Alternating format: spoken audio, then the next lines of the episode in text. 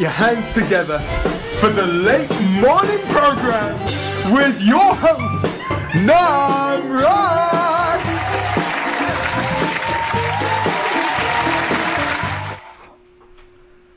What's up, Brahma? Hi. How's it going? Good. Thanks for coming on. This Thanks is my for having me. this is my 15th episode, everyone. Thank you. Good We have a little bit of an audience. Um, so, uh, how, so what are you up to these days? Not much. Cool. What about you? what are you up to? Um, I haven't done I haven't done this in a while. Just been busy and stuff. So, um, but now I'm back into it, and I think was the some. last one you did. Uh, the last one I did was Chaitanya Nanda. Does anyone know? Yeah, Chaitanya Nanda. But but that I don't know when that was. Oh yeah, when was it? Like maybe two months ago. Oh, okay. It was a while ago. Anyways, um, so so let let's talk a little bit about you. Like, uh, so how did how did we get to know each other? We you joined at the same temple that I that I grew up at, right? Yeah, yeah. So tell us about about, about that. How did you get come in contact with uh, devotees? I read Gita. My neighbor Kula Pradeep uh, Prabhu. he. I, we both became vegetarian and were reading different philosophies. At least I think we both were. Um, and he gave me a Gita. I can't remember whose translation it was. It was like a really thin Penguin Classics. Mhm. And he was like, "Oh, you got to read this. It's crazy." Really? And then I read it. How old were you guys? Kula was I don't know. Kula, were you seventeen? Yeah. Yeah, Kula was seventeen. I was fourteen. Barbara Stoler Miller. What's that? Barbara Stoll or Barbara Stoler? Stoler. Miller. What that was the Gita? That was her translation. Oh, it was like a really small translation. Uh-huh. And he he lent it to me because he was reading Prabhupada's, I believe. And then it just spoke to me in a really deep way. Really? The way, uh, I mean, there were things that, um, like you ever look in a mirror and you you sort of like can disassociate from what you're looking at Mm. And you sort of think i'm looking at this thing but i'm something inside of it like the, that reflection you kind of disassociate with what you're seeing Right. and so i had this idea like okay i'm not this body but uh, going beyond that and have much to do with Before you read the Gita? before reading the Gita. So when Really? I read the Gita and the idea of like, you know, you're not the body or something within the body, then that really uh, spoke to me in a really deep way. Wow. And then it, I was like, okay, now what do I do? So I had some friends in Massachusetts who were devotees, and they sent me beads and were chanting, and then finally. Uh, we were able to go to the temple because I didn't have a license, so I was just depending on Kula, Right. uh, who was my neighbor. We Yeah. grew up in a few houses down from each other. Right, So right. Started going. You- yeah, I remember when we met. I mean, I don't remember the first time we met. Yeah, but I, I very vividly remember seeing you and being like, who is that guy? Because his sideburns are sick. and you're wearing a blue kurta and you had earrings. And I always wanted earrings. But it wasn't a blue. qu- It was a blue T-shirt.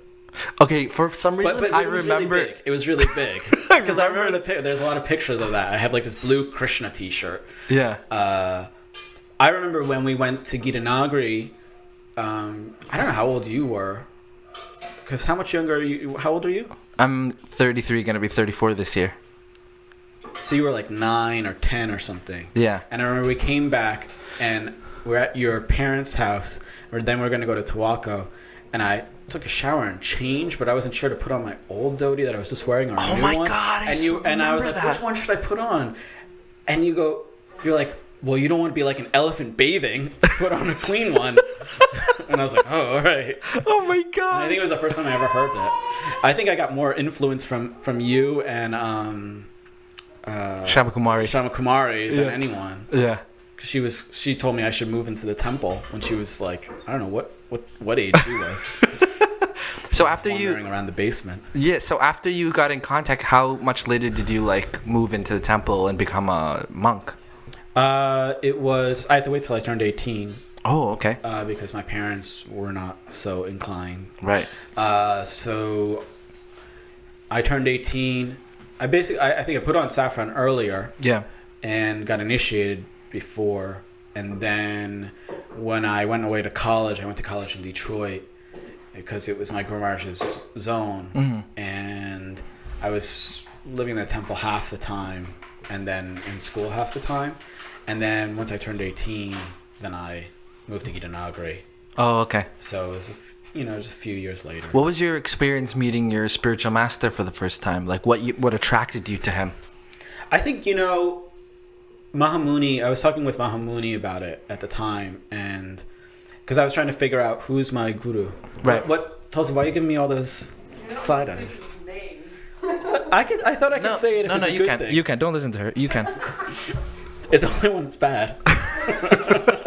yes, exactly, Exactly. if it's a good thing, then it's okay. yeah. Uh, so yeah, I, I what was it? Mahamuni Maha- was oh, saying. yeah, Mahamuni. I was trying to figure out who I should take initiation from, Yeah. and what, who's the guru and everything, and who's my guru. And he put it really well. He said, because some people were like, "Oh, I met my guru. I just knew Right. he was my guru." Yeah. And I was like, "What does that mean? What the hell does that mean?" Yeah, yeah. and they, or they would be like, "Oh, he had this aura and he had this effulgence." I mean, to me, it just sounded like a lot of BS.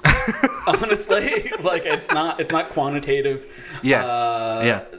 You, it, and it's not really helpful, frankly. Right. And so, what he said to me was, "It's not a sentimental thing. It's that you have faith that this person can help you to get prema or can take you back to Godhead." He said at the time. Right. Um, and I think that really gave really concrete parameters for me to understand. And I was talking to some different people that I was attracted to, and I remember hearing my Maharaj's lectures and really feeling deeply connected with them, and also that I could understand what he was saying, Mm. and I could see, and I could very immediately apply what he was saying to my life. Mm. And to me, that felt like an important thing that th- these other people that I was talking to very well may be qualified gurus, but I felt that who knowing who I am and knowing who he is, I could understand what he was saying. I could relate it, and I could it would actually like apply to me, Mm. and that I thought was I could that made sense. Then I also saw his disciples, and I saw what they were like, and I kind of thought, well, I would I wouldn't mind being more like these people. Right. You know the qualities that they had, like people like Kalpavriksha Prabhu and Laghima Siddhi. Right. Um, and so that that kind of solidified it. And then uh, we were writing. I, I was writing letters to my Guru to my Guru and uh, it was a while before we actually met in person because I was always getting grounded, Really. and I could never. Uh, somehow or other, like it, I remember he did a program in New Jersey, and I think I was grounded that day. That Oh night, my so I couldn't, I couldn't get out. Uh, I kept on. Yeah, I was pretty much grounded all of my high school career. I never went to school. That's that's amazing. So then, after you met him and you kind of wanted to become a monk, you most of your monk life was was in Gitanagari. Yeah, yeah. At the farm. It was all. What that what was that experience like? It was nice. Um, it was really nice. I, I, I mean, I got there, and then within a month, I went to India uh, for a few months. And then I came back, and then uh, my Maharaj came back to the U.S. And then I traveled with him, and I was his secretary for most of that time when he Mhm. was in the U.S. Right. And otherwise, I was a pujari. I got second shortly after he came back, and Mhm. then. I mean, for me, it was ideal. It was exactly what I wanted to do. Um, I just wanted to be a pujari, and I just wanted to serve the deities, and and somehow or other, it all sort of worked out really well. It was intense, especially when I was doing deity seva and um, doing all the emails with my Guru Maharaj. Oh, wow. Uh, but it really taught me a lot of responsibility. I mean, being with him, I think there was spiritual things that I learned, but also just material like how to be a grown man, how to be an adult with responsibilities, how to, you know, see things through, and just very basic stuff as a as a human being. But it was revolutionary for like a teenage teenage Right. boy. Uh, and I, for me, that was invaluable. But also, just being in the farm was nice with the devotees that were there at the time. It was a nice community, Mm. and also just being out of the city. Like I couldn't have imagined. In some ways, it was. I always thought it would be cool and fun to live in a place like in Boston or something. It seemed like a nice group, but I I couldn't have ever managed that. I'm not a Sankirtan devotee or something. Right. So for Right. me, my Guru she would always say like, yeah, this is brahmachari life. You live in the forest, you serve the deities, Right. Right. and so that that was I was happy with that. Nice. And then did you? Then you spent. Uh, then you got married li- Mm-hmm. later. Um, and uh, how long you been married for now? Uh, Over 18 years. I Wow, think. wonderful. Great, great. Um, and then you lived in India for a while, right?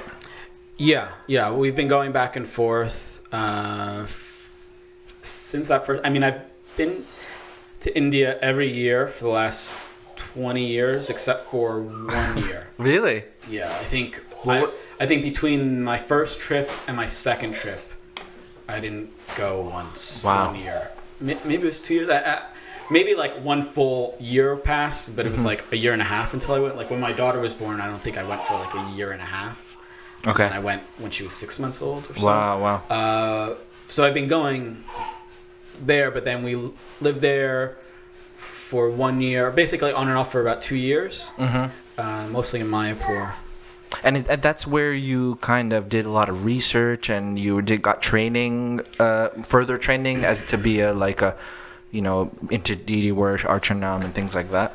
Yeah, I would say like it started there. I mean, it's it's been sort of an ad hoc uh, process in terms of my research and, and my and my study. Mm-hmm. Uh, I was pujari. Basically, whenever I met anyone who knew anything, I would corner them and ask them every question I had. And I would kind of keep lists of questions. If I saw pictures of a puja, I'd try and understand what is what's happening in it, and I would ask them, okay, what's this? What's this? What's this? And if I saw some new puja or something, I mean, now there's videos and YouTube and, and the internet, but then I would look at like old Brijbasi spirits. Oh right. You remember those? Yes, and yes. There were like pictures of Gaura Keshava doing installations, Oh, and so I would right. ask.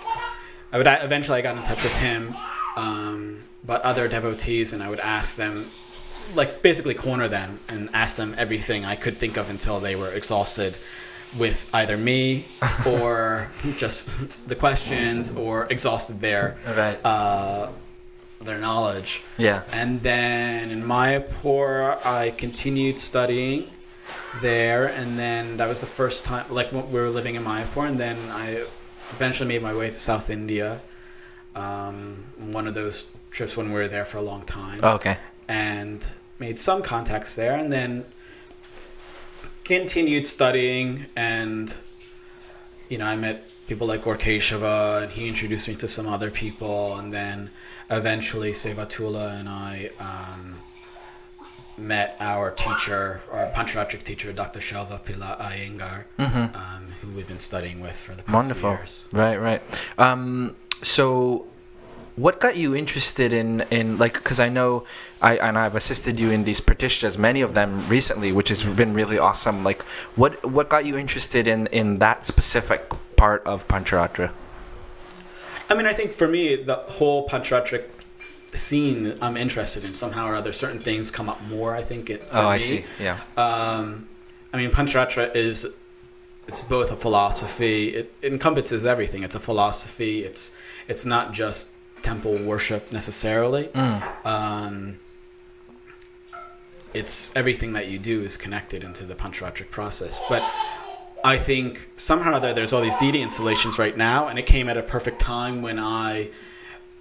Some, for some reason, I've been able to get involved with them Yeah. and then Sevatula and I have been spending a lot of time studying and going through stuff and uh, checking on texts and somehow there's been a sangha so it's all sort of it's kind of like a perfect storm Right. um, but I like the utsavas I think for me the the pratishta is so much about the meditation and that's what I personally get into of how the deity comes to be Right. and how the Lord descends into the Murti, and the connection between the Murti and the mantra, uh, the Diksha mantras, Right. and but I think like festivals, when you have festivals, whether it's a Pratishta, eh, that's when people get excited, Yeah. and it like I remember the first time I went to India, the devotee who took me on parikrama, he said he made a really good point. He said everyone's every few years you can do parikrama, and that can that's like a you know you do your pilgrimage. Then throughout the year you have your liturgical calendar and you have festivals, and those are like little pilgrimages. And then you have ekadasis, and they're like every two weeks you have. You know, it's it's important to kind of get recharged Right. because you can sort of get run down. Not that the idea that uh, like because sometimes that can be taken in the wrong way where we just do our thing and then every once in a while we do our spiritual life Right. you know but it's just a sort of to get like an extra recharge because we sort of get drained Yeah. Yeah. so i always think that of the the practitioners it's a way to as a priest to connect the community to the to the deity Right. Well, we're on that subject of, of deities. I always get this question about installed deities mm-hmm. and uninstalled deities, and how some, you know, if your household. Uh, excuse me, we're trying to have a podcast here.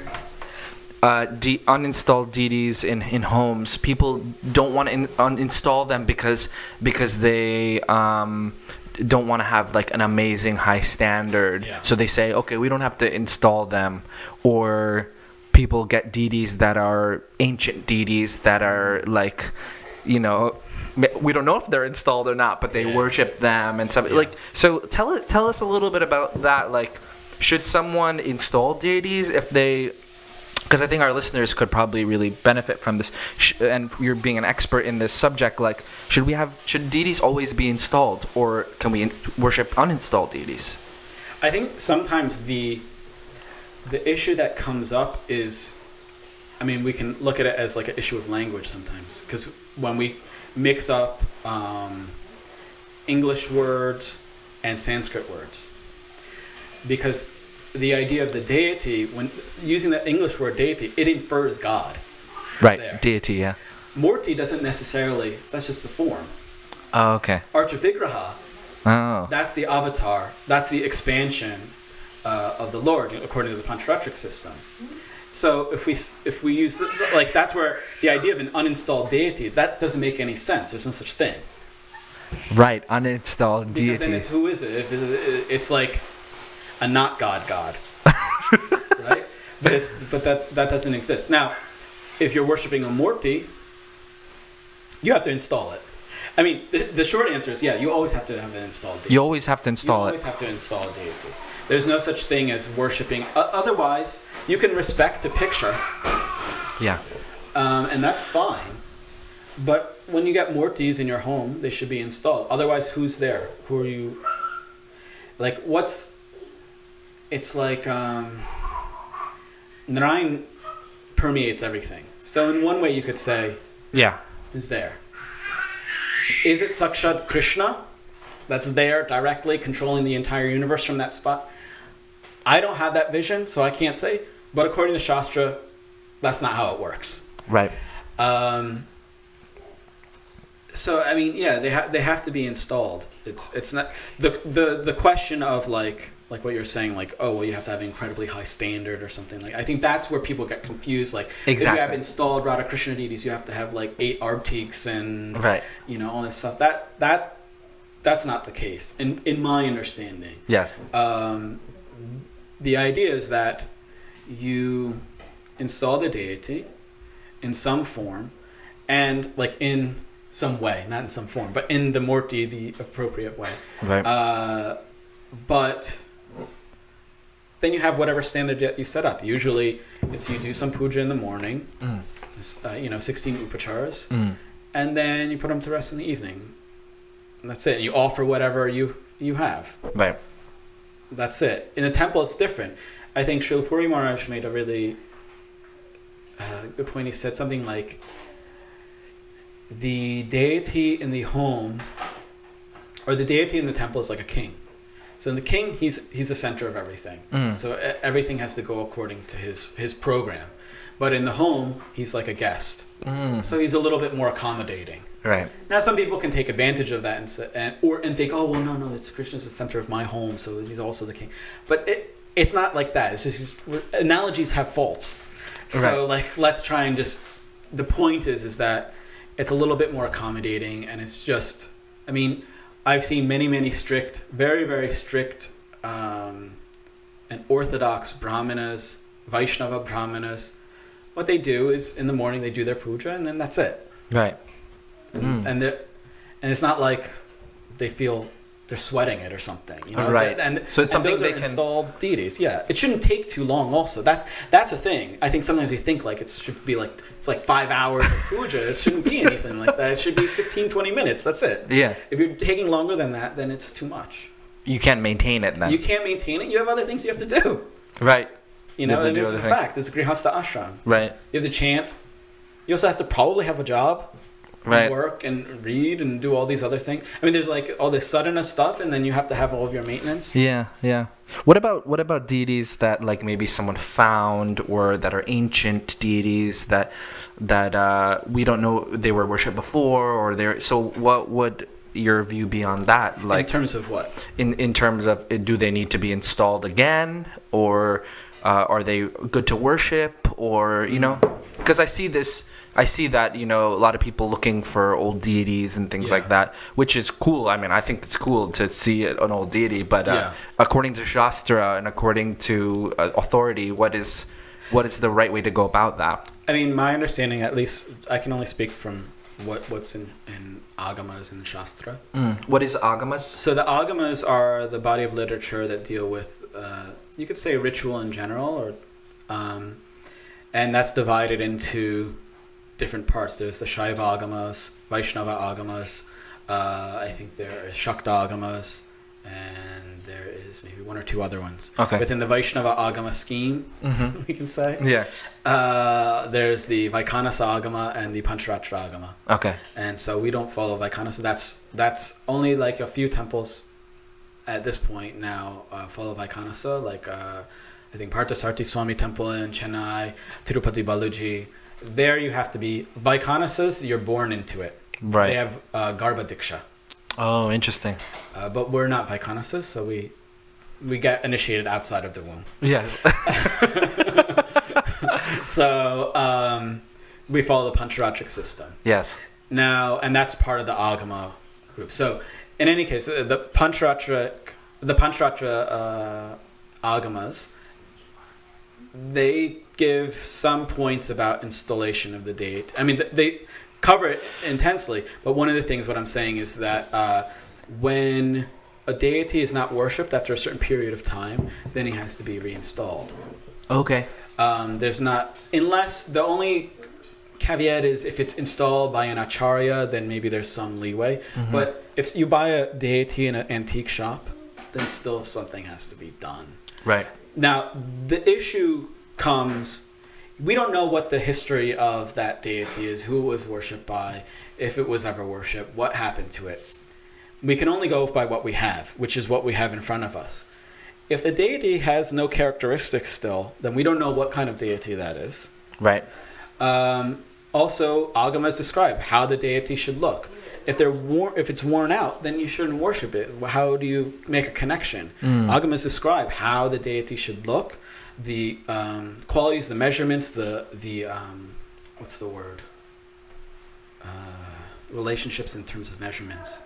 Anyways, dimensions The, the, not the dimensions, but the um, Oh, the um, I know what you're Proportions. saying. Proportions, right, yeah, right, right. proportions. Yeah, yeah. Uh, so if we get a deity that you don't see anything on it, Mm, it's cool. It's cool. You can, or not a deity. If you get a morti, let's say, mm. um, it's cool. It's old. It's a nice antique. I personally wouldn't worship it Hmm. if, if there's no if there's no characteristics or the fascia's worn off, because it, you can't create a relationship. Agamas describe you don't worship a deity like that. Right. In fact, even uh, if you have a deity in a temple and it's worn completely, Agamas describe, then you replace that deity. Uh, Hari Bhakti Vilas describes you change them like uh, you would change a garland. Really? Yeah. I've never heard that before yeah. because there's so much uh, importance given to the, that specific deity that if you changed it out, it's like people will be like, "Oh, this is this is a new deity. It's not the same."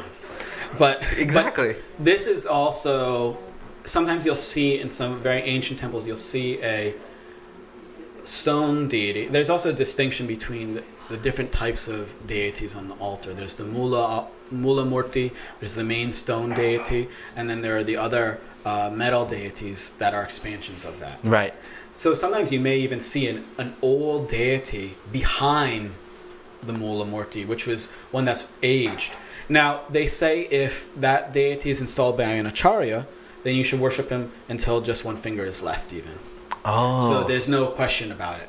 But if it's not installed by the acharya, there are different types of installations, ones that are done by rishis or acharyas, right. and then ones that are installed by, you know, regular regular Joes. Mm. Um, but yeah, it says you, you replace them. But there's different rituals of how that's done so that the prana is still intact from the original Murti. Mm. Um, even if, like, say, a metal deity is, is broken and you have to replace him. There are different types of breaks that are considered, some are important, some are non important. There's Kanishta, Madhyama, and Uttama breaks. Really? Yeah, and so some can be repaired and then it's okay. Some can, some then you rejoin it with like gold. Oh, okay. But if it's beyond repair, then what you're supposed to do is you take the, um, if it's a metal deity, you melt the metal.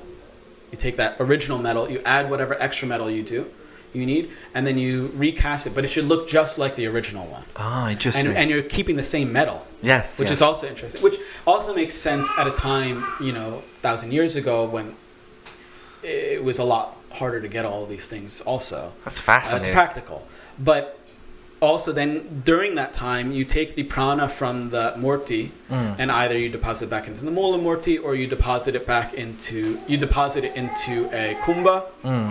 and it's worshipped.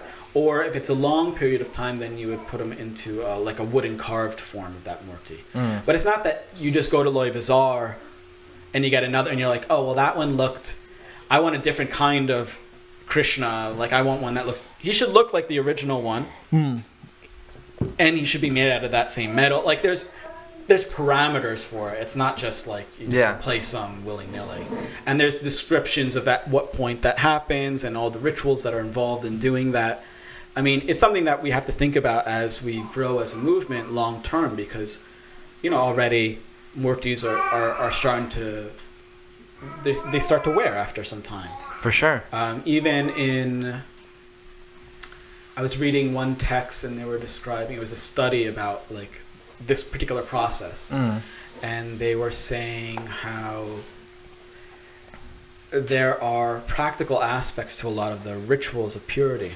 So if you have a murti and a and an altar, okay, um, when they take the like we would say utsav murtis out on procession, when they come back, they're supposed to give them a bath, give them a bath before they go back on the altar, because the idea is they go out and there's all this dust in the air, and there's all the stuff in the dust, stool, and all all sorts of things. Mm. And when you bring them back, what's going to happen is you're going to pollute the altar for all the things that fell on the clothes and everything. Right. And then that dust over time starts to build up in the altar, and that's going to start to eat away at the metals Mm. of the murti and at the stone. Interesting. So it's it's about uh, archivability, and that's why also like we have to be. I mean, there are many reasons. I'm just giving like there's like material reasons, there's spiritual reasons, there's like different types of levels of material reasons, but it's one aspect of like thinking. These the, the scriptures are thinking very long term. They're thinking a thousand years ahead. Right. How to maintain because it's not like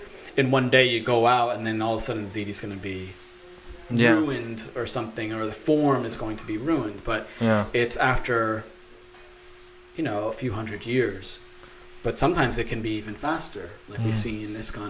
Yeah, I know. I mean, at ISKCON we see like you know, there's marble deities. There's even like that poured marble deities, Yeah. and and and and uh, you know, even in the time that it's been now, let's say the most is like 40, 50 years. There's so much deterioration. Yeah. And um, I just wonder how it's going to be in the future. You know. I mean, I think the Madan Mohan temple that uh, Srila Radhanath Maharaj established in the GEV, I think is a really landmark because it's one of the first granite murtis of Krishna. I think it's probably the only one in ISKCON. Really, granite. Um, he's made, yeah, he's made out of granite, and that's what Agama actually describes. Oh. The deity should be made out of granite. Um, there, Isn't the Shringadev in Mayapur? yeah, and there's, and there's some as uh, uh, granite as well. Okay. Um, I think they're made by the same people or same group uh, in Mahabalipuram. Okay. Because these granite is stronger, it will last longer, has longer. Oh. It's not as fra- like the marble deities are so fragile, Yeah. and a granite deity like Madan Mohan, that's why you can have you can have abhisheks for like Narasimha or Tirupati Balaji or um, this Madan Mohan more than once, but marble is you can't do that. Even when we place them, you have to be very careful how the Yes. deity is placed. Otherwise, stress goes in the wrong place, and it, it- so. But um, granite deities are very long term. So I, I personally hope they install more granite deities, but they're Right. going to look different than what we're used to. Yes, yes. they- They're mostly, you know, the, they want mostly the be- it's, I guess it's considered beautiful. The white Krishna, white Yeah. Radharani. Or, but like also like it- to get that tribhanga form, the granite has to have sort of a little bit of a background, uh, like a piece in the back. Like Nathji, I believe he's granite.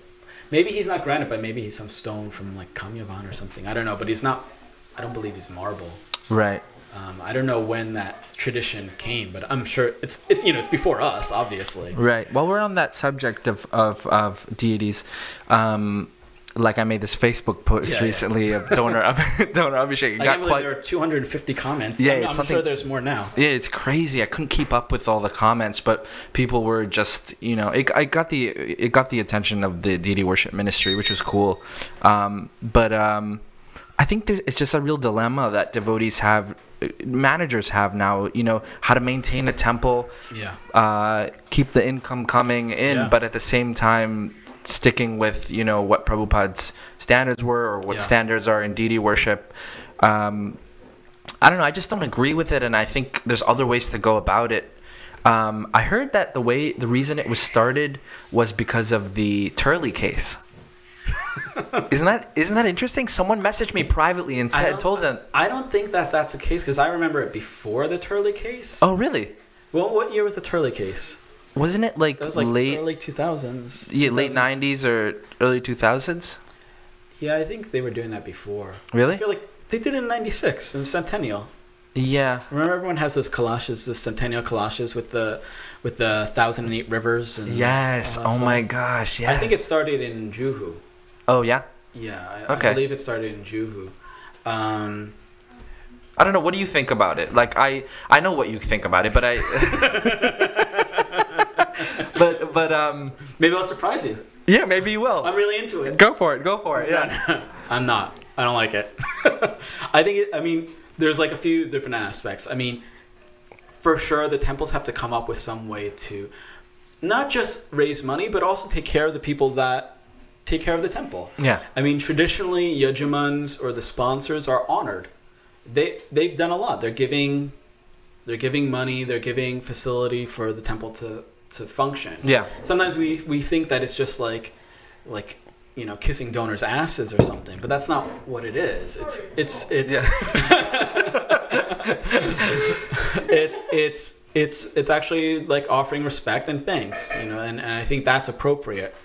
Um, sometimes it can go overboard for sure but traditionally you would have i mean let's not say even traditionally but there's two aspects, right? Like there's how do the how does the mon- uh, temple maintain itself, and then how do we worship the deity? So let's maybe we could talk first about how why why that would be inappropriate from like a deity worship. Sure. perspective, Yes. Yeah. That's good. because it's two two different sort of topics. Mhm. Um, from a deity worship perspective, it it doesn't make sense because the adhikar for worshiping the deity is initiation.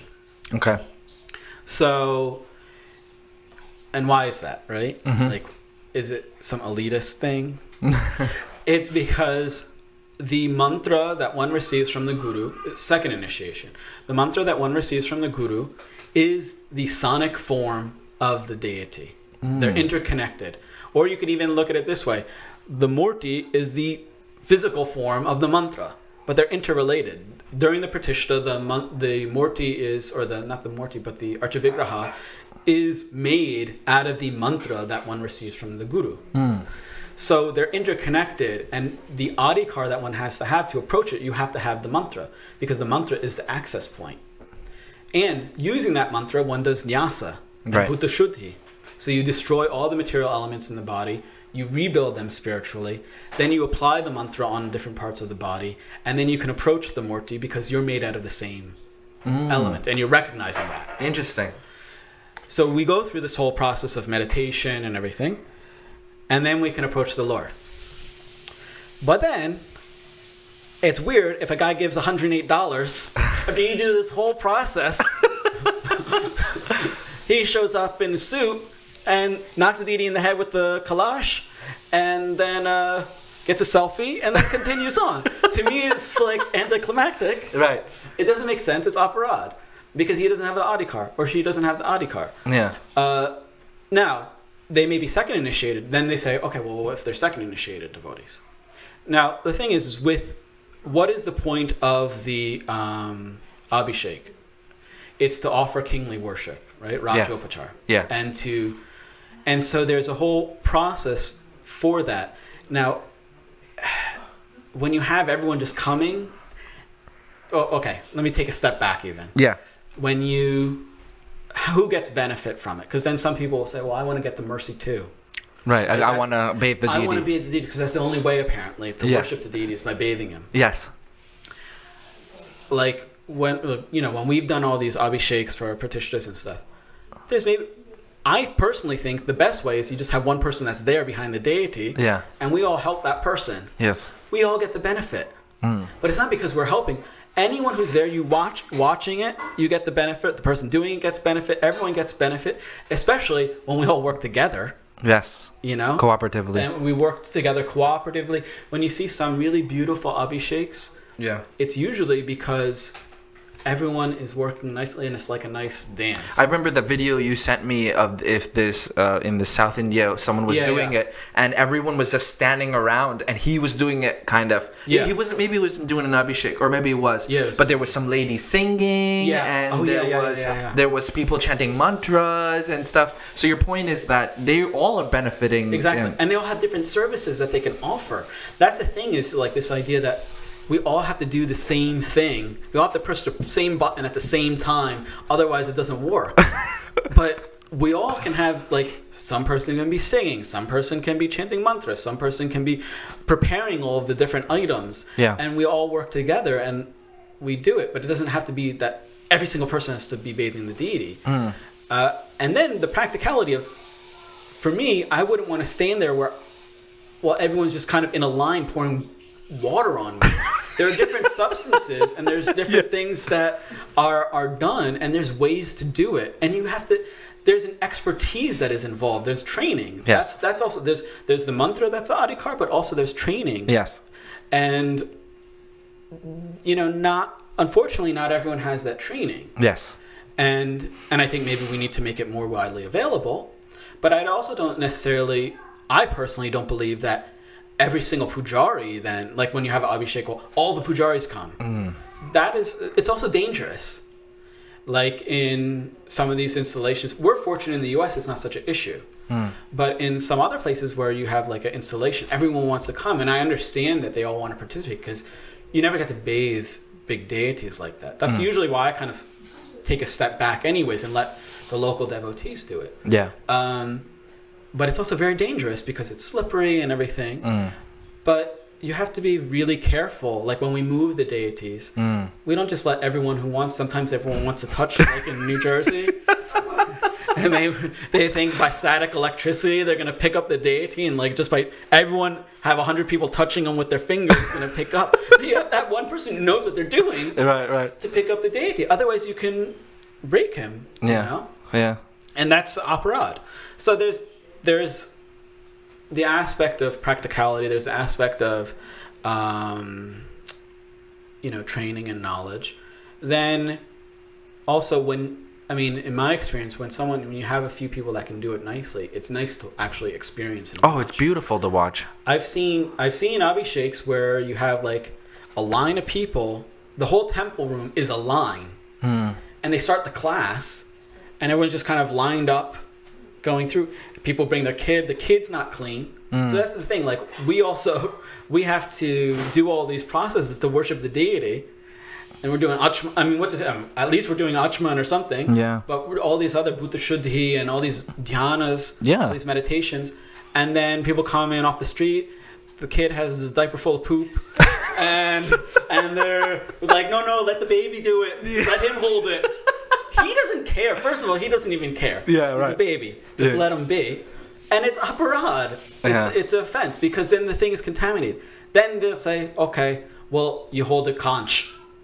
The pujari holds the conch and then they pour it through and it runs through. To me, that's a silly loophole. It doesn't really work either Right. because one, it, it's just it's just not practical Yeah. and also then they're contaminated you know the the also the idea is that all these substances are worshipped the murtis are the uh, deities are installed in each of these substances and they're worshipped so the adhikar for even holding those things is very specific Wow. you know that and if you don't know adhikar meaning qualifications Yes. uh, so it, it's really important to have people who know what they're doing and also i think opportunity for people to learn how to do those things not that okay like i'm not saying oh well maybe i know how to do it so no one else should do it and it's just it just should be me and you nom and then we go no one else and that it shouldn't be like we're you know people feel like they're cornering the market on it or something but Yeah. people should be able to learn learn how to do these things and then Yeah.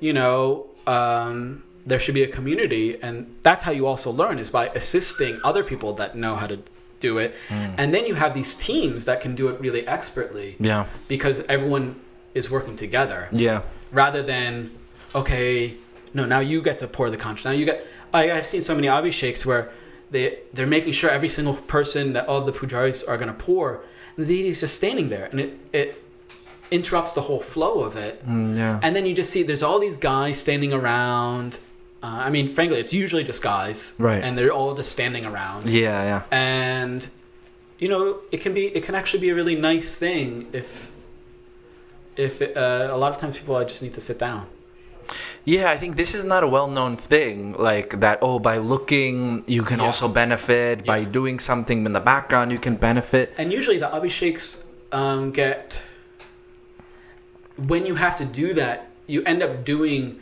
a real bare bones abhishek because of it because they're like well you can have 10 minutes for the abhishek and then we have two hours for the donor abhishek so you got to go through it really quick Yeah. Yeah. but if you do it really nicely then it's actually something people want to watch yeah. no one wants to watch everyone in the whole community No, that's not- pour the thing and uh, you, first of all you can't even see it anyways No. but no one wants to watch that so it's boring so i understand why people will be like i don't really want to sit and watch that but if you see a really beautifully done abhishek then people will will sit and watch it but it, it, it requires time it requires skill it requires a good a good team I think people. training is what is lacking. yeah and i mean in that aspect but then there's also the aspect of you know understanding that this is for the pleasure of the deity and not um not that this day should be you know the money that we make for the rest of the year Yeah, yeah. I mean, I can understand that part also. I, I, I personally think that most of the time you're going to get people who want to sponsor festivals. mm-hmm. Um, people don't, you know, I mean, it's it's more sattvic to maintain things over long periods of time, and but most people aren't necessarily there. So people get inspired by festivals. If you have, if and I think part of it is changing the culture where when you have a really nice festival and it's done well from the start, you have just have to have faith. Maybe the first time you're not going to get all the money for it, right but maybe the second time people will say, "Oh, well, this is what they're doing." Now, uh, you know, I can stand back. It's so uh, the example I always think of like, I think at ICNJ, uh, once or twice we've done this where we have our Brahmotsavam okay yeah and we were talking about how do we get people to sponsor it and the idea was rather than say okay we're going to have 100 people sponsoring for whatever amount of money we have two people and that's like their resp- it's their festival They're Oh. responsible for it. Oh. Like, and I think it can work with communities where you have where you have a large community and say, like, even Radharaman in some ways is an example of this, but it's a different setting because they are the pujaris also. Right. But the idea being, say, the Harrisons, they're in charge of Purnima. They sponsor once a year.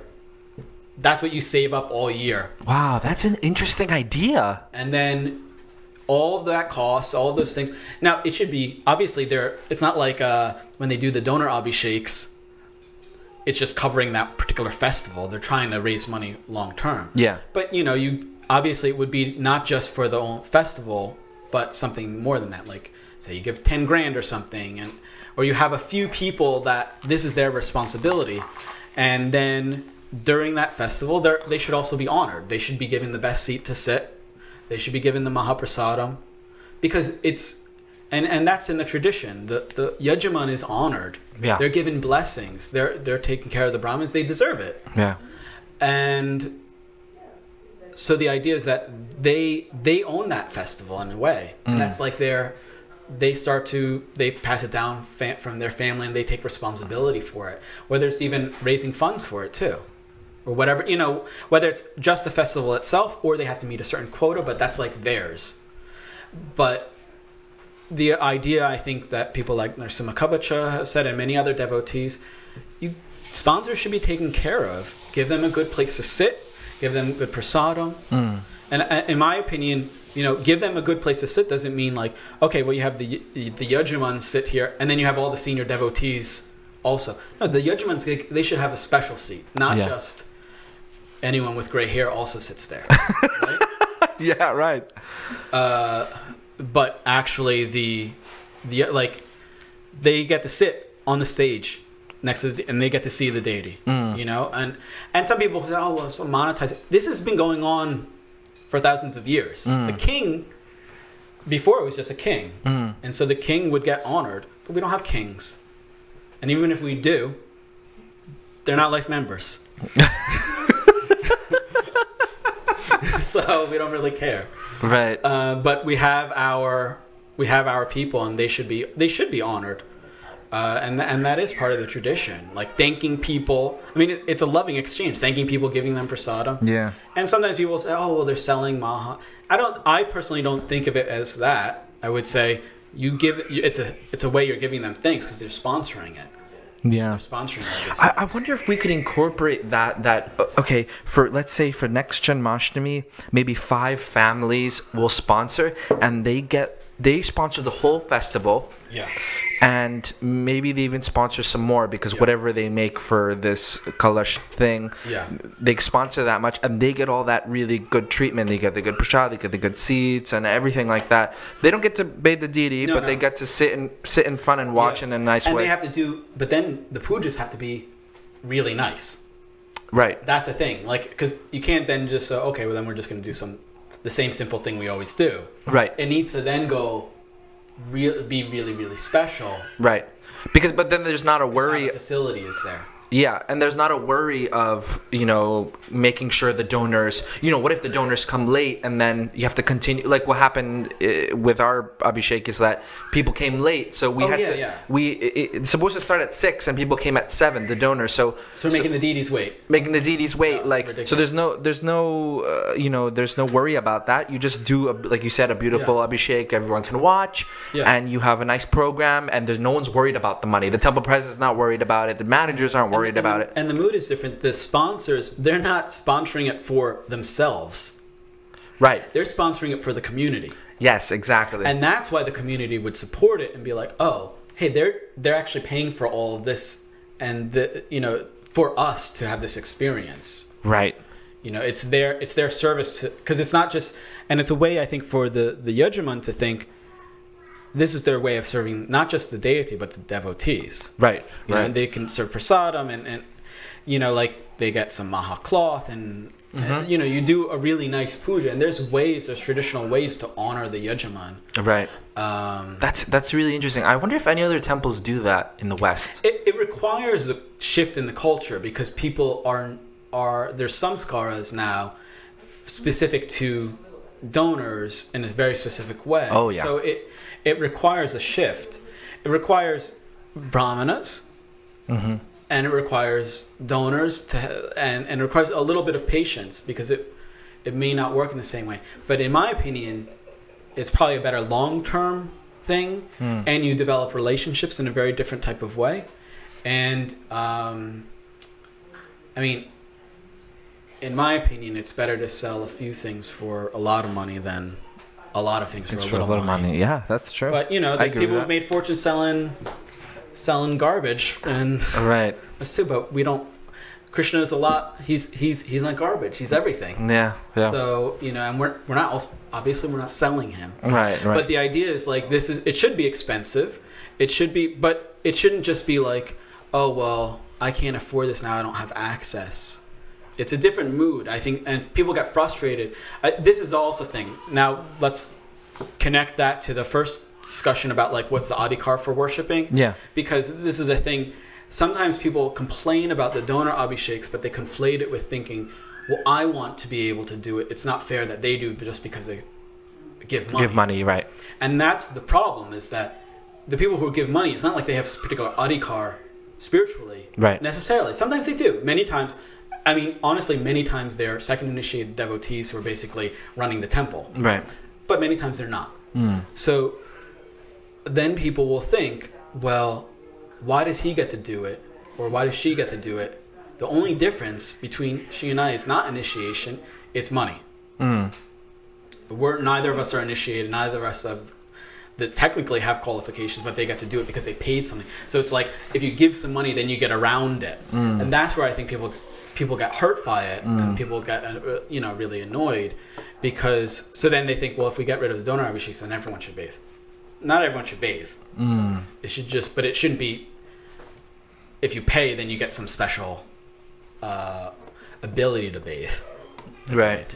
Right. I can hear you guys really clearly. It's on the other side of the house. No, no, you guys talking. Um, let's let's shift gears and talk a little bit about um, initiation. I know that's a topic that you like to discuss. Um, so, what aspect of that is uh, kind of interesting to you in the sense of like, okay, is it is it something like modernly in ISKCON or maybe even the the past? Uh, like, because there's first initiation, right? There's Harinam, and then there's mantra diksha, what we call, or second initiation. Um, so, I guess what I'm trying to get is, what I'm trying to ask is, uh, what part of that uh, is maybe something that needs to people need to know? Like for example like all this abhishek thing is something that that people may not know you know and and that's really valuable to know. What about initiation should people know That's a weird question. i know I, it is a weird the, question way, the way it's phrased. the way it's phrased yeah i i, I do that i try to uh, what corner is it? people. Something that people? I mean, I think it's it's it's mandatory Mhm. for Vaishnavas. right I mean, to be considered Vaishnavas. Diksha is is, is sometimes it's is the- considered sometimes it's some like a like a, a goal people strive for yeah. and that's not entirely correct right Yeah, I mean, my understanding is that this is the beginning of spiritual life. okay Is surrendering to the guru. The process of initiation is you, um, when you find that guru. I mean, that's why I think some a text like "Shri Guru and His Grace" is mandatory reading for anyone who wants to take initiation. Sri Guru and His Or Grace Who wants not who wants to become a devotee because initiation is you have to take initiation. right Um, what was I talking about? uh, okay, you know, it's it's it's the beginning of spiritual life. Okay, yeah. So it's it's I mean it's a it's the beginning of spiritual life. It's it's I think one one devotee put it really well that when you take initiation, you give up your name, you give up your identity, you give up all that ahankara, mm. and you connect to the identity as the servant of the guru. Mm. That is what getting the new name is. That's why giving up that identity and and and then we take our neck beads, or in some traditions they brand, mm. because now you're the property of the guru, and so you identify as a servant of the guru. Mm, right. That platform is the base platform of spiritual life. Mm. We can have experiences before then. We can have uh, practice before then. But that's at least according to Shastra. I'm sure there are many nice people who are devotees, but at least according to Shastra, this is the mandatory beginning of spiritual life.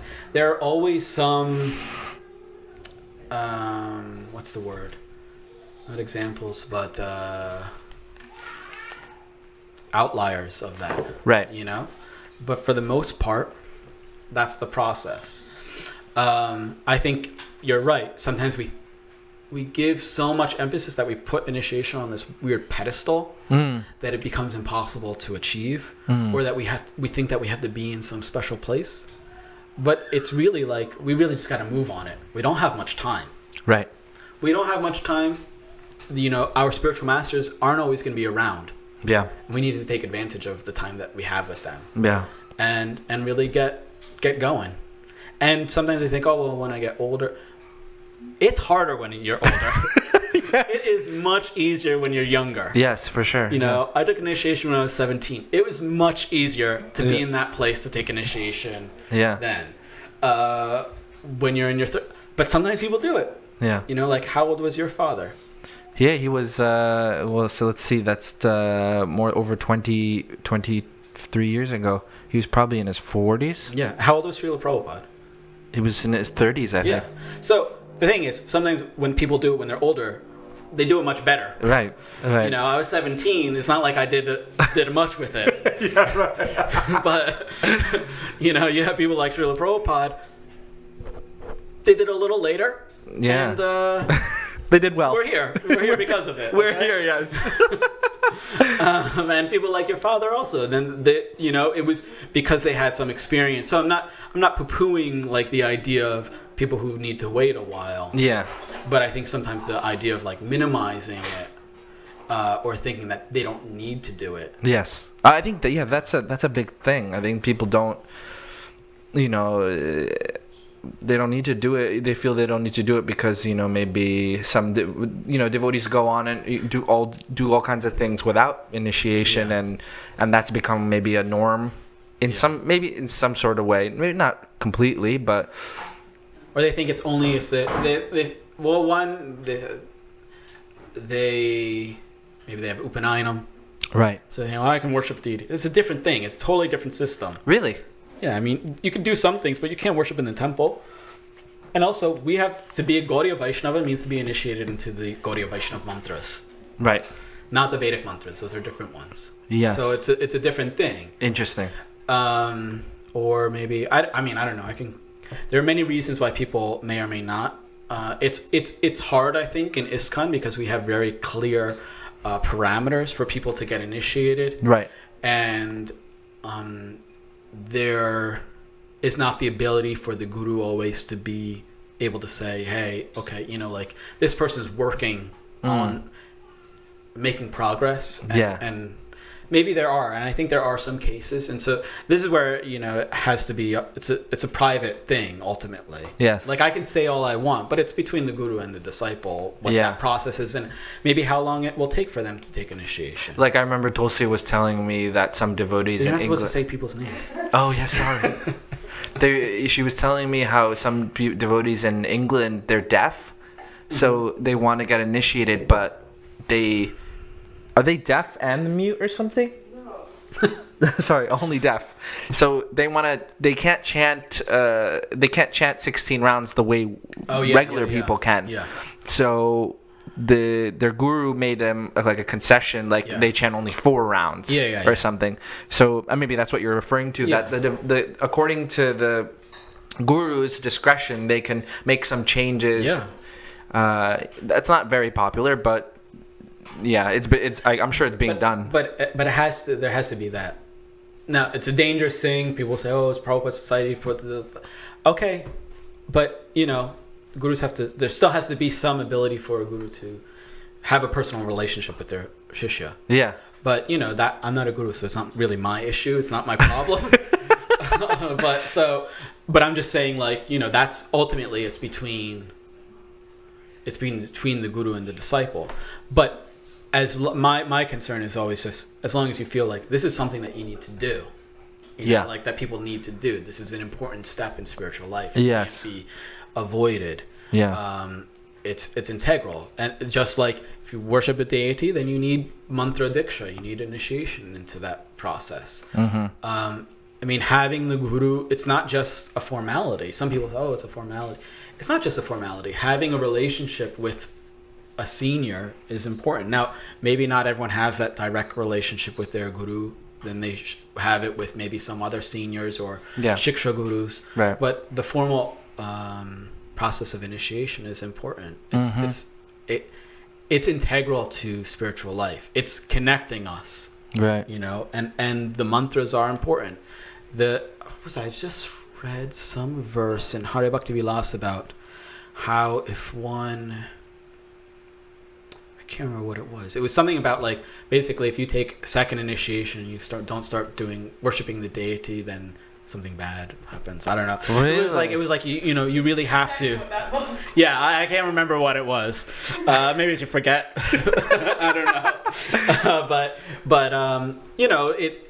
All those the process is important. I think sometimes we also this is another thing that we I think you and I have talked about a lot is sometimes we conflate Brahmanism with second initiation and, Ah, okay. and, you know and sometimes we think well I'm not a Brahmin I'm, I don't need to take second All right. or I shouldn't take second or something like that. Or Yeah. put second initiation on a pedestal. And I think it's I, it's hard for me to fully understand because I kind of remember before taking initiation, like everyone who had initiation, they were. I think it's different from a for, from a Western convert than someone who's like grew up in the movement. Mm. But they're like, oh wow, they uh, they're initiated. Or, oh wow, they have second initiation. Right. That's like a ser- they're they're for real. Yes, yes, yes. Uh, I remember someone introduced me like that. Like one devotee, like I think we were, I don't know, going to some kirtan festival or something, and they're like, "This is Namas Prabhu. He's second initiated." That's the first thing they said about me, and I was, and I was just like, and everyone's like, "Oh wow, that's Wow. great, wonderful." what happened to the first time you did it? But um, yeah, yeah, I, I, I think there is definitely. I mean, I was having this conversation with uh, someone that wants to take second initiation, and I was saying how you know you should take. You know how the the, the guidelines are, the requirements in ISKCON are you have to take Bhakti Shastri. Is it is it is it across the board? Is that I think it is. I'm pretty sure it is. And I think it's according to you know, of course, it's according to Guru, like Mm-hmm. if they if they have that requirement or not. But I think it's a good requirement. Uh, just because you, you you kind of get a systematic you know study of the shastras and you get a better idea of philosophy. Um, but I, I don't know. Some people don't agree with me. Some people say, "Oh, why? You know, you shouldn't. There shouldn't be any requirements. There should be a, whatever the guru says. uh, You know, if they say, then you should take it. Then you should take it." And I, I I would say it should be. I think there's two things. One is before even getting into that point. Like for me, because we put so much emphasis on first initiation, yeah, whereas some groups may not. Um, for me, it's like if you already took first, then just wrap it up and get the second one. right, right. Like you, you already made the commitment. yes, yes. Oh, okay. Yeah. You know, just. But before you got to that point, probably should have done bhakti. You should know the philosophy, what you're Right. getting into. yes, yes. You should know what it means to be a disciple. You should know what it means to be a guru. Like the idea of, you know, not just because someone is officially a guru, do they have to be your guru? Right. You know, or, you know, it, your guru could be someone who just has two disciples. Mm-hmm. It's not, you know, eh, you have to understand what it what guru is. Right. You have to understand what it is to be a, a, a disciple. Then you can make your decision. You should also, along that route, read the Bhagavad Gita, read Nectar of Devotion, and all, and all these texts, and, and get a basic understanding of the philosophy. Yes. And then maybe you take initiation. Mm. Um, I don't know. In my day, we didn't discourage people from taking initiation. we, we actually wanted them to do it. We didn't make it complicated. Right. Yes. But I can understand that they want to, you know, like I think there is a really important fact of getting people to have the the understanding of Shastra, yeah. doing it from that perspective. I would say it should be earlier. Earlier, yeah, that's a that's a good I, I idea. Heard devotees like from you know the seventies and eighties say you know you had to read the whole Bhagavatam before getting first or second or something like yes, that. yes, yes. Yes, I've heard that. um, Or whatever books were out at that time, you know, because they would just be reading them as they came out. Yeah, so it's easier to read It was, Bhagavatam. yeah, it was easier it was just two cantos Yeah, right. um, to be to know all of the Bhagavatam, know the most. right. Um, but the the issue comes is that where you take Bhakti Shastri. Yeah. You know, the, the, it's hard to make a rule that uh, you have to, and, which I don't think it's a rule. I think it's just encouraged. They offer it online Yeah. now. off- okay, that's great. Yeah. But it, it, you know, it has to the facility to do those things to meet those qualifications have to be really, Easy. really Much easily, you know, out there, and because not everyone can just go to Mayapur for four months, Right, you know, exactly. and and to create a community where that's just like everyone does Bhakti Shastri also, Yeah. like where I mean, and maybe that will get to that point, Yeah. you know, later on where all people who are initiated have that. Like that's like bare bones minimum, and that would be amazing. Mm. I think Prabhupada even said, you know, that uh, anyone who has studied all the books or something, they can have the title Bhakti Vedanta or Bhakti Shastri or something. Well, well, there was Bhakti Shastri, Bhakti Vaibhava, and Bhakti Vedanta, Right. and then they can be gurus. Yes, yes. Like like I think in the Gaudiya Math they they have sometimes they're given like uh, titles at the Different end, yeah. right? Like something something like Bhakti Ranjan or something Yeah, like that. yeah, yeah. So yeah, it's I think it's Pradyumna had uh, Yagyaraj. really That was the title Prabhupada gave. Pradyumna Prabhu. Wow. Yeah, I think Pradyumna Prabhu said that uh, I think there were two titles. It was Nara Narayan, Right, Vishwakarma. uh, and then um, Prabhupada gave him the title Yagyaraj because he did all the installations and uh, Oh. initiations. I said, why didn't you give him more? He said, I don't know. Maybe it was. if he said probably one of those things if someone brought it up he would have done it but it wasn't Right, right. but uh yeah bhakti siddhanta prabhupada and and in the Gaudiya Math, I guess they would give that bhakti vichar bhakti you know Right. Bhakti shiromani and Right. and everyone had and then the bhakti shastri and stuff i don't i think they were not necessarily formal like levels of certifications As at least is. originally I Right. think they were more inspired titles Right. given uh, like bhakti vedanta Right. you Right. know, like that was his name before he took sannyas Yes, yes. So um, I think this is a good Guru title. segue into uh, if we're talking about gurus. oh. Let's talk about a little bit about what people call FDG, okay female diksha gurus. Da, da, da. Thanks for thanks for the sound effect, Tullis. Um, I don't think females should be gurus. you're just messing with me No, no, no. Let's talk about it seriously. okay, let's talk okay. about it seriously.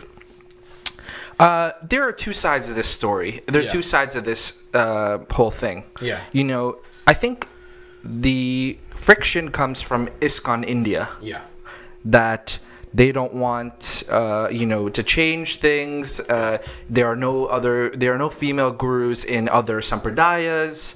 I remember I asked, I spoke to you about that. Yeah, I mean that's not true but yeah Oh, okay, yes. Um, so if they if they do if ISKCON does make female diksha gurus, then ISKCON India has said we don't want to be a part of the red, rest of ISKCON, blah blah blah. So let's get your take on that. I mean, I can't speak to the political side of it. I don't. I really rather not. Honestly. Um, Okay. But I can speak about what Gaudiya Vaishnav tradition and Shastra. yes. I mean, there are. The, the interesting thing is that we, all of, of all the stuff I've seen, no one's really um, looked at. I mean, not no one, but from the arguments against it, uh, for some reason, no one talks to any Gaudiya Vaishnavas Right. which is a weird thing. Probably because there are many, many female gurus in the Gaudiya Vaishnav tradition. It's not just Jahnava Ma. Yeah, but someone said she didn't have any disciples. I mean, she didn't give initiation. I wasn't there, so I don't, I don't know. but people seem to say that she did. But, but regardless, there are many uh, other female gurus, and people will say, "Well, they're all prakrita sahajas," but no, they're they're not actually. There are many. There's many, many um, traditional Gaudiyas who they have female gurus, even within our own lineage. From Really? Bhaktivinoda Thakur, um, the, his Diksha lineage. okay. Um, Oh, like and people Bipin- will say, "Oh, well, then, yeah. Bihari then they'll say, "Oh, well, that doesn't count." Well, it does count. I mean, it is something. Yeah, You it is something. Like you can't. If you say there are no female diksha gurus, and I said, "Yeah, there are," and I give an example, you can say, "Well, that one doesn't count." It does count. We can talk about what their qualities are and, and, and whatnot, but Yeah. you can't discount it. Yeah. Uh, and there are many, many others. Uh, it's not just they weren't anomalies. Some Gaudiya lines, they're only females. Right. Um, now, the real question is, uh, so so that we know for a fact, and I don't know why they don't want to talk to them, whatever. Um, all the quotes that um, go against this, like there are many discussions with Orthodox uh, Vaishnavas, Yes. other sampradayas, Yes. and they're amazing scholars. And the quotes that they give no women, no sudras. They can't give initiation, they're not qualified. Uh, they can receive tantric mantras, but not anything with pranava. Okay. Mm. So that ends the discussion, right? So no female gurus, no sudra gurus. So what happens to ISKCON? right? Uh, okay, we so foreigners, yeah, Right. we have foreigner gurus. They're, we're, I mean, like, they're all Vaishnavas, but based on that point of looking according to Janma, we are outside of the realm of Varnashram. Mm. So, I mean, not you. You have a Gotra and everything. I don't even know what it is. yeah, yeah. You can ask your grandfather something, and he'll tell you. right. Right. Um, but, but you know, for it's it's kind of, I don't under I I frankly I don't understand the, the logic of it. Yeah. Right. Maybe there is some that I'm just not, um, haven't been exposed to. Yeah. But if we are going to say women are not qualified based on these verses, then no foreigner should be gurus either. Mm-hmm. And hey, that you know, that's that's shastra. You can make that argument. Like, let's make that argument. Yeah. But then it needs to be consistent. Also, then no uh, sudras or you know foreign-born people should be initiated into omkara or women, which they are in ISKCON. Mm. Both foreigners and women have been initiated into the Omkara Mm. uh, pranava mantra with the uh, Brahma Gayatri, right? So that's an issue too. Mm. Uh, so like there's there's like big walls being ignored in that in this discussion, Mm. and you know I don't really think that it's gonna destroy the movement, frankly. If we have a few old ladies giving initiation to people who want to take initiation from them. Right. Right. Yeah. Um, frankly, the story of Ajamil, he was a guy. There's not really any stories about these old ladies that are falling down with with young men. Yes. Yes. it's always the other way around. Yes. And somehow or other, this is the big concern. Well, what if a, a female guru marries her disciple? It's going to be an embarrassment for all of us. Right. Oh, is that a concern? Yeah, that's one of the concerns. One of the arguments I've even seen. Like, oh, Really? Yeah. Well, that's going to be an embarrassment for the whole society. Uh, what about? I've read the books, you know, about our own history. Let's just deal with that first. Yeah. Right. Um, now, I I I appreciated one of the discussions with uh, Lakshmi Tatachar, who's a great Sri Vaishnav scholar in in um, Melkote, Yeah. And he said yes, it's there actually, and there's there's a possibility of that, but it's it's a um, it's not the standard. Yes.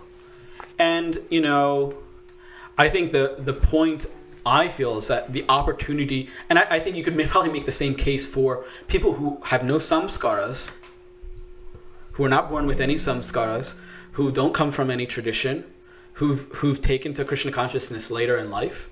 You can make that same argument and say, those people that's that's not the standard. They're um, uh, what's the word? Um, not outliers, but they're like somehow or other it's it's happened like that. Mm.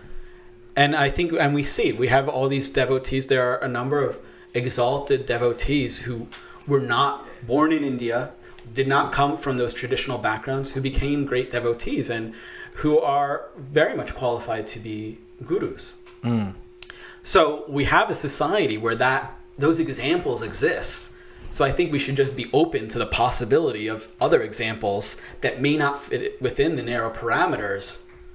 Um, like it's it's just odd to me to say, well, well we can we can allow that, but we can't allow this. I don't think the um, we should just say, well, because there's men, then there should be women ones because everyone should it should all be equal. See, that's that's what my point was. That's what someone told me was that it's not about the shastric thing. It's not about that. Oh, that uh, there are qualified women gurus. It's about equality. yeah, that that to me, that's not shastric. Yeah. you know we're, we're qualified on a spiritual level but we have bodies that we have to deal with so everyone has different things i mean that's varnashram Yeah. there's hierarchies. Um, but we have to be open to the possibilities where people can not fit into what they're born with. What you know the the situation in which what they like people who are born in mlecha families becoming qualified as acharyas we have to be open to that. Because it's krishna is so amazing he can do anything. So he can send some devotee some great bhakta to be born in you know the usa and, and, and the midwest or wherever. Mm-hmm. Uh, maybe new jersey even. But but but like you know wherever. And we have to be open to that. Yeah. just like maybe there can be a woman also. I just for me it's more of a question of training devotees to find gurus. Mm. You know and and Yeah. figuring out training devotees to see who what is a qualified guru? Not that we just see someone oh we like how they talk or we like how they sing or we like how they dress or you know or they give a they take tell really good jokes in their classes or something. No that it should be someone that represents shastra Yeah. has has sees through shastra and um, represents the tradition has a strong sadhana has a taste for bhakti has lived the tradition especially i mean it's it's really hard because our movement is so young. It's it's wild to think i mean the fact is we have a, a rocky history Yes. but what's amazing is there are a few devotees who move through that, who at such a young age, you know, being devotees for less than 10 years in some cases, took the responsibility uh, of, of taking, uh, taking disciples and everything. Yeah. Um, and did, did actually stick around. Uh, but it's rare. But now we have more time, and now we can have people that are actually, you know, at that time, the gap of senior to junior was so small, right? Yeah. I mean, it's crazy. Yeah. People, I mean, what's crazy is now even, oh, yeah, I remember when he was a Bhakta. Well, you were a Bhakta like a year before. Right, It's right. not like a big, a big difference. But now we have a, a larger gap. So those people who we can see as qualified to be gurus, they've had more time to practice, you know, be engaged in the practice. And I think we just need to train our new devotees to see what is what is guru, whether they're female, whether they're male. Um, that that's really the the real crux of the issue for me. Yeah. But and also, but I think being open to it. It's not like now it should be we. You know, I. I I'm we. I'm, I'm not. I'm no one. I have no position in anything. Right. But it's not like oh well we should allow female gurus and now we need to legislate like we need to introduce 50 female gurus. Mm-hmm. That to me seems silly. Yeah, yeah. You Yeah. I was just thinking like what what would happen if they do allow, you know, females to give like what do you what do they think is going to happen? Like is like people going to come in hordes like, Like there's not going to be a march or something. Yeah. You know, it's not. It's there's a few. I, I mean, I don't even know how many. I mean, there's like one, maybe I could two. think of maybe like There's a 5. handful, A and handful. they each have a few people that are aspiring for them. Yeah. Yeah. Right. I don't think they're gonna be. It's gonna be a whole. Maybe they will. Maybe they'll be going around initi- initiating pandal programs of, of people. Villages. Villages, full villages. Yeah. I don't, Against you all. yeah. It'd be awesome. It would be awesome. you know hey why not but um maybe it won't happen but we should be open to the possibility if if it if these people are qualified the thing is it's like you know like i know of at least one has a phd Yeah. been been practicing for for a very, Very- long very time, long time. very austere scholar. Yeah. What what what's, What's, the, the issue? I wish more of our you know initiating spiritual masters had those qualifications. Yeah, totally. You know, like one devotee said, "Well, Jana, you know, like, well, um, Jana Mama had had she's Lakshmi herself."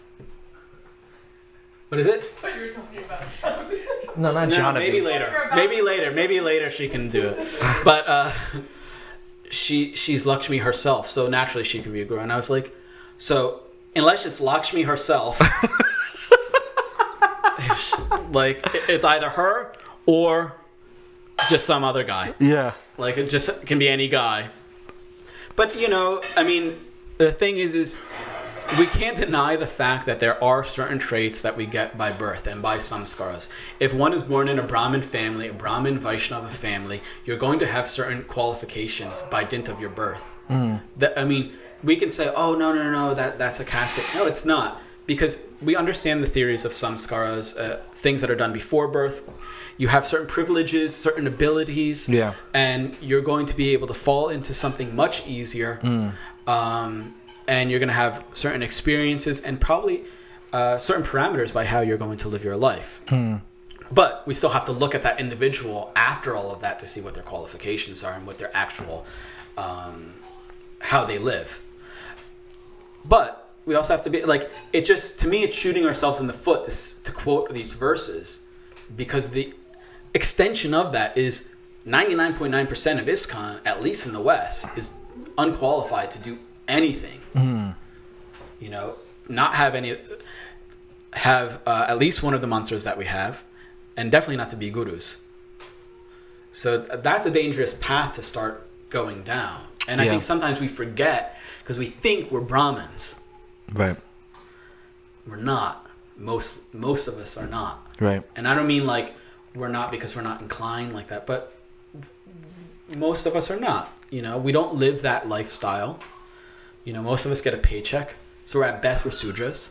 Yeah. Shoot that shooter life. Yeah, and it's honest life. Uh, but I like that paycheck. Yeah, yeah, but we're slaves. Yeah. Yeah. you know, and it's it's a weird thing where we where we oftentimes we conflate it. Vaishnavas are higher than Brahmanas, but just because you're a Vaishnava does not mean that you are a A Brahmana. brahmana also. You know. It's, Wait, so then what it's a- there's a hierarchy. It's a, you know it's they're they're qualified.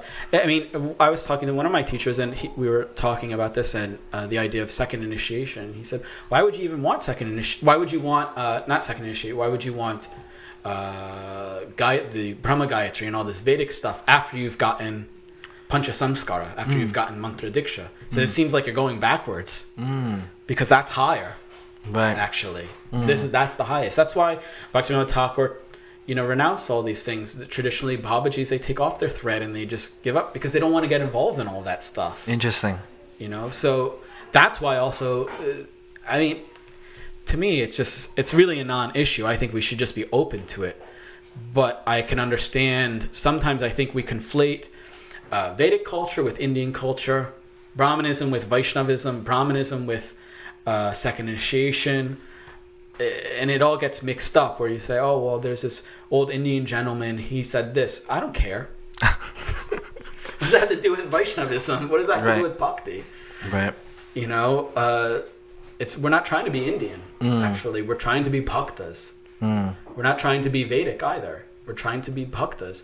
It's within that Vedic sphere. Sometimes it's connected, and by Vedic I mean following Vedas. Prabhupada, I think, used the term Vedic in a more looser sense of anything that um, follows the conclusions of the Vedas, which is the worship Krishna. So in that way, yes, we're trying to be Vedic. Mm. But in terms of you know practicing Vedic rituals, I mean, we don't really have much to do with that Yeah. as Gaudiya Vaishnavas, as as Vaishnavas, um, as the Vaishnav tradition as given by Rupa Goswami. right. But you know, maybe in the comments of this, people will give all sorts of arguments, and maybe we'll be like, "Oh yeah, that's a I good should thing." have Basu Ghosh Prabhu on. yeah, He he's uh he I, I've been reading some of his stuff. Um, and he's quite vocal about how different quotes of Prabhupada and senior disciples of Srila Prabhupada while they were like something about Tamal Krishna Maharaj saying how Prabhupada never said women should be GBCs, uh, something like that. Anyway, I haven't really delved into it, but it'd be cool to get his take on the whole thing. Yeah, I mean, my point is just if you make this argument that women, like you're quoting all these texts, those texts also say sudras are not allowed to be. Yeah, no, that's a great uh, that's a And- great and, argument. And and you, it's very dangerous to make that. Like at the end of the day, that's my point. If you make that argument, then you're disqualifying foreigners. totally, yeah. You're disqualifying foreigners, and for me, it's okay. So then, every once in a while, you can, you can, if you say that, well, every once in a while, maybe there's. So why not? Every once in a while, you find a, a woman. Just, I would just be be open to the possibility yeah. of a foreigner being an acharya and a a, a female being Yeah. one. And the fact is, is why are we not talking to any Gaudiya Vaishnavas about this? Yes, I mean that that even goes back to sometimes even deity worship as well. Like, okay, we you know, uh, it says, oh, Prabhupada never wor- Prabhupada said nothing about Govardhan Shila worship. Therefore, in any temples in ISKCON, we will not worship Govardhan Shilas from here on out. Like because when the ministry was, but what about uh, you know, like let's talk to the Gaudiya Math. Like they they know all about it. Like Yeah. and they have so many acharyas that have so much to say about it i'm sure but but i mean there's there's there's this kind of fear i would say to step out of the It's it's it's hard because then things start to get mixed, and we have such a history. yes definitely And now many of those original devotees from Bhaktisiddhanta Pro, I mean, all, they're all gone. yeah So we have the next generation, yes and things have changed and been influenced by other groups as well. right Um, but the history has to be there. And Prabhupada also was specific about, you know, different groups we could, we should talk to, and Yeah. like, yeah, I, it's hard. There's a lot of research that needs to be done. I mean, the the issue I think sometimes with some of those things is, and I think Srivatsa Goswami said this once at uh, the Jiva Institute that at like their inauguration of their Bhakti Tirtha course Mm. that the problem, not the problem, but one of the issues that can come up in the Gaudiya Vaishnav tradition is that we didn't have a centralized authority. Some people maybe may hear that and say, no, no, no, Rupa Goswami. But it, it wasn't centralized like the Madhvas or the Shris. Uh, Ramanuja lived for, I think, what, 120 years, wrote many texts, many commentaries, and it was very clear, like, what he wanted. He organized uh, and standardized temples. It was very clear, like, what he wanted and how he envisioned the philosophy, the practice, hmm. and he was just dealing with Brahmins, hmm. you know, and Madhva the same. Our tradition, Mahaprabhu left eight verses. He was in Navadvip, and there was the Navadvip pastimes, and then the Puri pastimes, and there's kind of different scene in both of those places. And then, where were all the people? You know, Rupa Goswami and and, and the Goswamis then they went to Vrindavan. And then so there's the Vrindavan scene, there's the Puri scene, there's the Navadvip scene, and they all organically grew independently from their experiences directly with Mahaprabhu and those close associates of Mahaprabhu. Then of course, you know, we have how um, you know all the different biographies, and some of them have even opposing points in them right and that's why Krishnadas Kaviraj's contribution of the CC was so important because it gave a sort of final word on the story of Mahaprabhu and then um, wove the philosophy of Gaudiya Vaishnavas from Rupa Goswami into the text. right And Brilliant, then when yeah. it was brought back to Bengal, it kind of like tried to give it a final word. But things still continued, and there are all sorts of different groups. And so we may say, oh, Bhaktivinoda Thakur, to he, for us, Bhaktivinoda Thakur is an important person, but so, to other people, they're in some other line. Yeah. And they're still, they are still actual, real Gaudiya Vaishnavas. You know, Mm. there are many Apasampradayas and other groups that are connected, but there are many other Gaudiya Vaishnavas. And so it's very complicated for, I don't even remember why I got on this topic, but Mm. it's very complicated, I think, oh, in terms of going to people, yeah because there was no centralized authority. yes So there are certain things where maybe, like in terms of ritual, they may be taking what was happening locally and then kind of Gaudiya, Gaudiyaized it, like a hmm. Smarta tradition that then was Krishnaized or Gaudiyaized. Whereas a, a group like the Sri Vaishnavas, they have a really systematic one. They've had a lot longer They have Oh, a yeah. thousand years. Yeah. they've been around, and so they systematize things, and and it's really standard across the board. They have some different different Pancharatric texts, each of the main temples, um, but there's certain things that they agree on. Obviously, like later on, the, there's a split between the Vadakalais and the Tengalais, and you know they have different moods, of course, even different groups. But you know they can sort of say Ramanuja said this.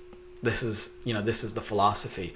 Whereas Gaudiya Vaishnava is it's a little a little more complicated. Definitely, definitely. This is a fascinating subject. And also so much is focuses on on bhava yeah, An in, internal uh, process. So that's also very private. I think we have to be okay with that Yeah. because sometimes there's a there's a tendency to that we want something really cut and dry.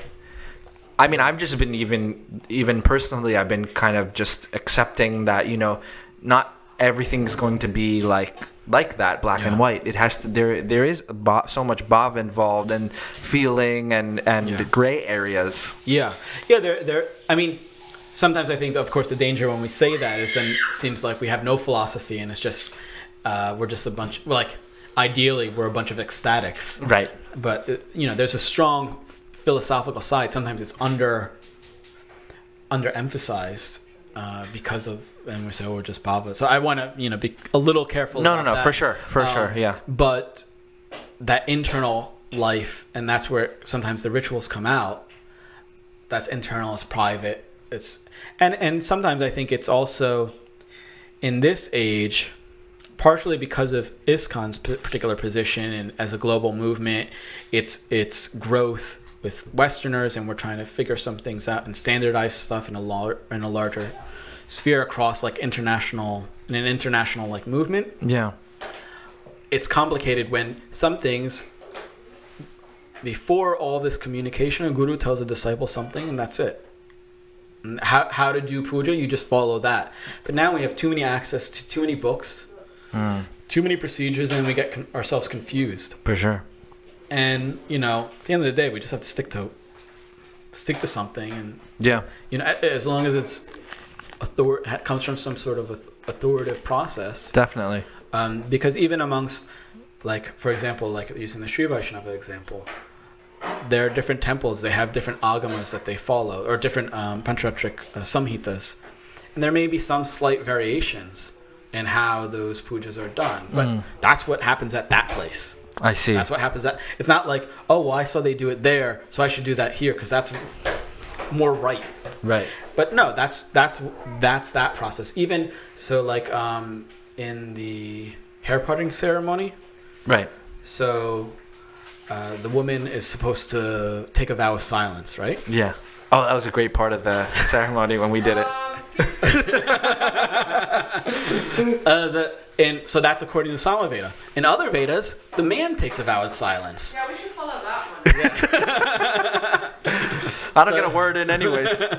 So so uh, you know, but it's not like, and that's the problem when you move in the global movement and you're not just interacting with one particular village and one particular, you know, like so we do a samskar, they'll say, well, no, no, our tradition does this, and then they think we're doing it wrong. yeah. Oh, right. You know, no, we're not doing it wrong. This is one way we're we do it, but you know, there are many different ways, oftentimes, to to do stuff. You just have to, but then there's some stuff that's just wrong. Right. yeah. There are things that are wrong. yeah. uh, but it's sometimes it's it's a little more complicated when you start to really get into it. right. Um. Yeah. What's the timestamp there? One and a half. Oh, nice. Cool. Okay, I guess we'll wrap up, but uh, some last thoughts. Um, where do you see where do you see ISKCON going in the future? what do you mean? I don't know. What does that mean? It's a very it's a very uh, broad topic actually. Um, maybe in in like where do you where do you think it should where do you think the focus should be? Because I know we always talk about we always talk about things that need to be changed, things that need to be improved. So from your perspective, and I don't think people get your perspective very much because you're very I think you're a very private person. You're very internal. You you know you keep to yourself. But um, I think you have very Like they don't get it, like like what I'm saying, or no, not that.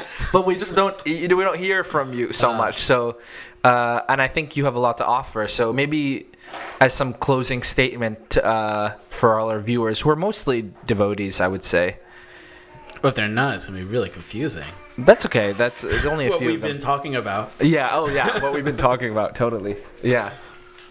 Uh, so wait, what's the question then? The question is, where would you, where do you see, where do you think the focus should be, moving forward? I mean, I think education. Okay. I, that's one of the main things. Um, education, yeah, like you know, that devotees should learn. You know, we have nice kirtan, and that's I think important. Yeah. and I think that, and I think that was maybe underemphasized also a little bit before. You know, it seems like there's a sur- resurgence of kirtan in the last what maybe ten years. Yeah. Um, and I think it seems it's kind of amazing, but uh, not but. Um, along with that needs to be education, understanding shastra, Mm. you know, um, and a systematic education for both the um, lay people, like the congregation, Mm. and also the inmates of the temple. You know, Right. the ashram people, they need to, you know, you move into an ashram. Well, I mean, it'd be nice. We had good ashrams. I mean, I think there are some places that, that have that, uh, where they're not just free labor, but they're actually, they're students. I mean, Mm. like brahmachari, sometimes we say brahmachari means monk.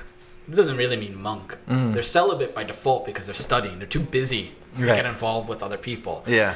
Uh, monk is a sannyasi, Right. but brahmachari means you're a student. So it shouldn't be like when you're a brahmachari, you're just like a free labor and you're just a grunt. You just are there Mm. until you can't be there anymore, until you can't take it. But that you go through a, you you study, you learn something, you come out. What did you What did you do for the twelve years you were in the ashram? Yeah. Oh, I, I, I learned Sanskrit. I learned Sadarshans. I learned Bhagavatam. Well, I learned how to, you know, do the pick. I don't know. Like, that's not really good. So you think that that your time in the ashram was just really formative for your future? for, for me, I had a, I was very fortunate. I had a really good experience. yeah. Um, I think there are many devotees who, who had that experience. I think it seems different devotees needed a certain amount of time. Yeah. Uh, but I was I was really I don't want to say lucky, but I was very fortunate to be in the situation that I was in. I I think it'd be great for everyone to have that experience. I mean, I, we talk about this all the time. Like Yeah. having that ashram experience is is you see the difference. Totally. Not that it's necessarily better, but you have a different perspective. Mm-hmm. Um, and having that foundation of those times when you like a festival when you're just just serving and really just giving and you're not thinking about anything else Yeah. other than that Yeah. you know and those are the that's that foundation that then you can build a, a marriage on you can build a life on and Right. where you've had the time not that like sometimes people i think we they'll go oh just take a moment to think about krishna forget about everything else that's not our philosophy Mm, no. you think about Krishna all the time While you- you're and while you're doing everything. Yeah. It's karma yoga. yes. Yes. Um, but uh, what was I going to say? But having that experience when we're students, that that's all we have to do, and then we have that foundation on, you know, connect. But I think education is is integral. Yeah. You know, that devotees know the philosophy because there's so much weird stuff that people say that you Yeah. know things about Maya and Mm, that are just not our philosophy. right. Um, so just last thing is uh, you're you're an artist And as well. stop doing donor abhisheks Stop That's doing donor. future, Yes, for the future. Um, and take initiation. yes, yes. So you're you're a you're a um, artist as well, Uh-huh. and you're professor of art. On and off, not not That's so much late. That's later. really interesting. So you have a lot of you do a lot of photography. That's your main thing, right? Uh, yeah, photography. Yeah. Fantastic stuff. If someone wants to see your photography, do you have a website? Mhm. Please tell us the U- please tell Yes, us the have one. URL Yes, I have one. on the interweb. uh, it's. M I C H A E L B U H L E R R O S E dot com. Dot com. Okay. And if someone wants to get in touch with you, they can get in touch with you. Yeah. Michael Buhler Rose on Facebook. You're on Facebook. Yes, You make lots of memes and things Yeah. like that. I don't make any memes. I actually don't kidding. make any memes. I know, I um, Yes, I'm I just kidding. appreciate ones, but I don't make any. Yes. Uh, or you can go to puja.nyc, P-U-J-A.nyc. That's Oh right, that you okay? You're a you're a priest, uh, and you do pujas for people in Yeah. this area or otherwise. Yeah. So if you'd like to, India, wherever. right? Yeah, if you'd like to, uh, Hawaii, Hawaii, if you'd like to California, bring Southern California, totally into going. Any any beach temples? beach temples, yes. Um, so so yeah, you do all those um, uh, samskars and things. So get in touch with Brahma if you'd like. To, if uh, any of our listeners would like to to do that. But Brahma, thank you for for coming on. I really Thank appreciate it. It was really me. fun. I thought really we were gonna make more jokes. I thought we were gonna really make more jokes, but but you're very uh, you're very edu- uh, educational and you're very learned. So I think we We'll have to come back and do more later. For a joke session next time. uh, let's. Well, you're the one who brought up the female Diksha Guru thing. Well, I gotta get a click, clickbait somehow, yeah, yeah, right? yeah, yeah, yeah. Right, or else no one's gonna. a soundbite of that that women would not be get everyone to flock. Oh my god, that's such a great No, idea. don't. There was do one that. line that he said. No, no, no. I said that. No, no, no. There was one line that he said you could misconstrue it. Like, oh, right, right. So Okay. we'll see if I'm still in the movement. After this, so Kick me. Awesome. Yeah, we'll, we'll talk about uh, between two Tulsis maybe later. okay. okay, take care. Thanks everyone. This is episode 15. Night. Haribol.